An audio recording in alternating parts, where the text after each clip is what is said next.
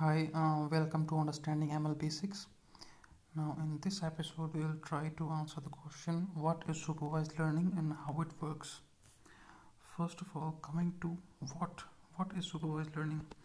Actually, it is a uh, machine learning approach, a learning method in which the dataset contains the labels, uh, data points. All the data points are labeled whether manually or we can pay someone to do that for us or we can do it on our own. Now the goal of the supervised learning algorithms is to uh, predict labels for query data points. And how supervised learning algorithm works is that um, that's a different question. The supervised learning algorithms are the most frequently used learning algorithms in the industry. And uh, th- we start the process by gathering the data and uh, generally there are generally not generally all the time there are two parts of the data. One is input the other is output. And the input part of the data can be text it can be image messages measurements anything. And the output is generally a real number or it can be a label like spam not spam cat dog mouse etc or it can be an adjective now let's take an example of the spam detection. Email spam detection. Now in this kind of problem what we have to do is that we have to classify whether the email is a spam or not spam. This is a binary class classification. We have two class labels spam not spam. 0 1 yes no. And the first job is to gather the data so we have to gather some emails. Next job is to label all the data. We have to set the labels against each and every email whether it's a spam or not spam. Now we convert the emails. Now, emails are generally texts right? So we convert that email into a vector. So generally um, two most popular methods of converting text into vectors into numerical vectors is bag of words and tf-idf now we convert these uh, text into numerical vectors because computers understand numbers right? And we need to provide a machine readable input to the computer.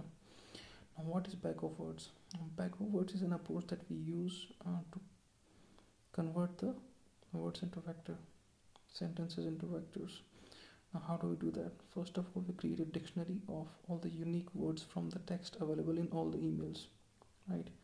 Then we transform each email into a feature vector by putting ones and zeros at correct positions according to the presence of words in dictionaries, respectively. All right. So let's say uh, we have a, we created a dictionary, right? And the first spot in the dictionary is of the word a coming to the email if there is a word letter word a in the email then we put one in place of the a. All right let's say the second word is true right? Then we search the email for the word true. If true is not available then we put zero in place of that word. If it's available then we put one in their place. Similarly we do it for all the words and we do we create all these feature vectors for all the corresponding emails. Right. Now we transform now coming to the labels we transform all the labels into zeros and ones for a binary class classification or plus one and minus one depending on the problem. Right. Let's say we are uh, solving an svm problem through svm now svm is a classification algorithm. Right now we convert our labels into plus 1 and minus 1 next we train our data set and develop a model. How do we do that? Um, developing a model basically means finding a decision boundary.